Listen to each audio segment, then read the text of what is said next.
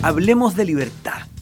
La libertad de seguir tu propia hoja de ruta a lo largo de tu vida y crear nuevos caminos para los que vienen.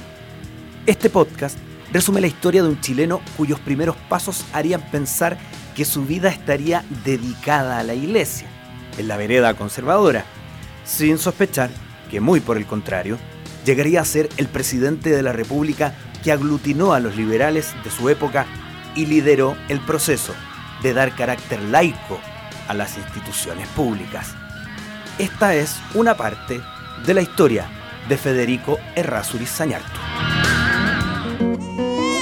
Federico Errázuriz Sañartu nació en la ciudad de Santiago el 25 de abril de 1825, uno de cinco hijos que tuvieron el agricultor y senador Francisco Javier Errázuriz Aldunate y Josefa Sañartu Manso de Velasco.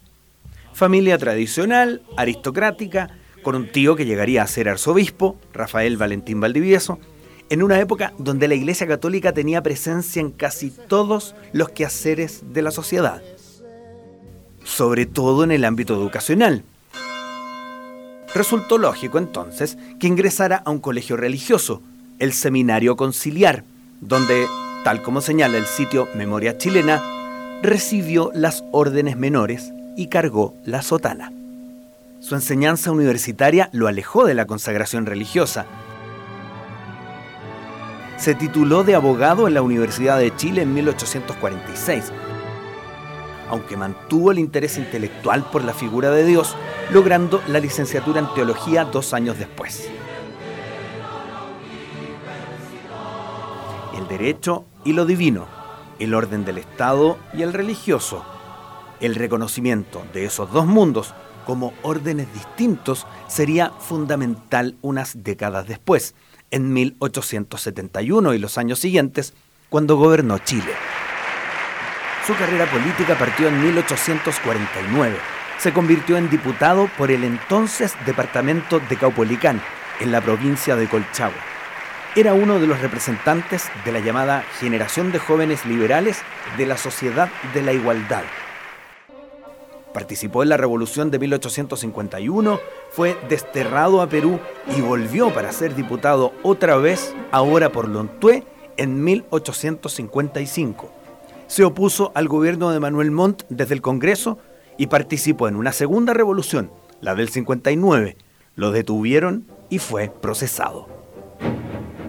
Entre medio, la derecha chilena buscó fortalecer sus opciones a través de la fusión de liberales y conservadores Bajo esa alianza, Errázuriz Sañartu volvió a la política.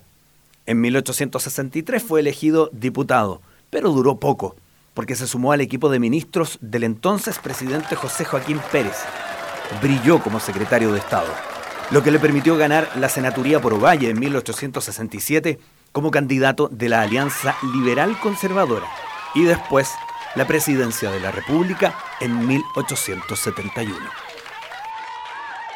Uno de sus grandes logros fue reformar la Constitución de 1833.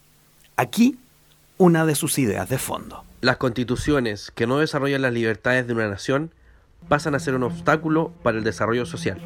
Creó el Ministerio de Relaciones Exteriores para enfrentar estratégicamente dos situaciones complejas que vivía el país en materia internacional.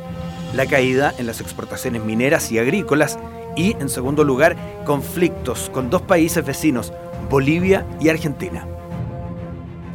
En obras públicas destaca la remodelación de Santiago, la estatización del Ferrocarril del Sur, la construcción de los tramos Curicó-Chillán y Concepción-Chillán y la conclusión del edificio del Congreso Nacional, el que está en la ciudad de Santiago y ahora en Chile llamamos ex Congreso, desde la construcción del edificio de Valparaíso, donde actualmente sesionan los legisladores.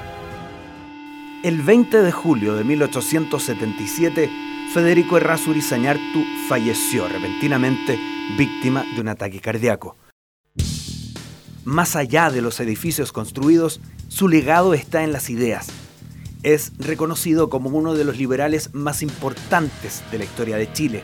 Bajo su gobierno disolvió la coalición con los conservadores, unificó a los suyos en la Alianza Liberal y promovió la ampliación de las libertades empujando la laicización de las instituciones públicas.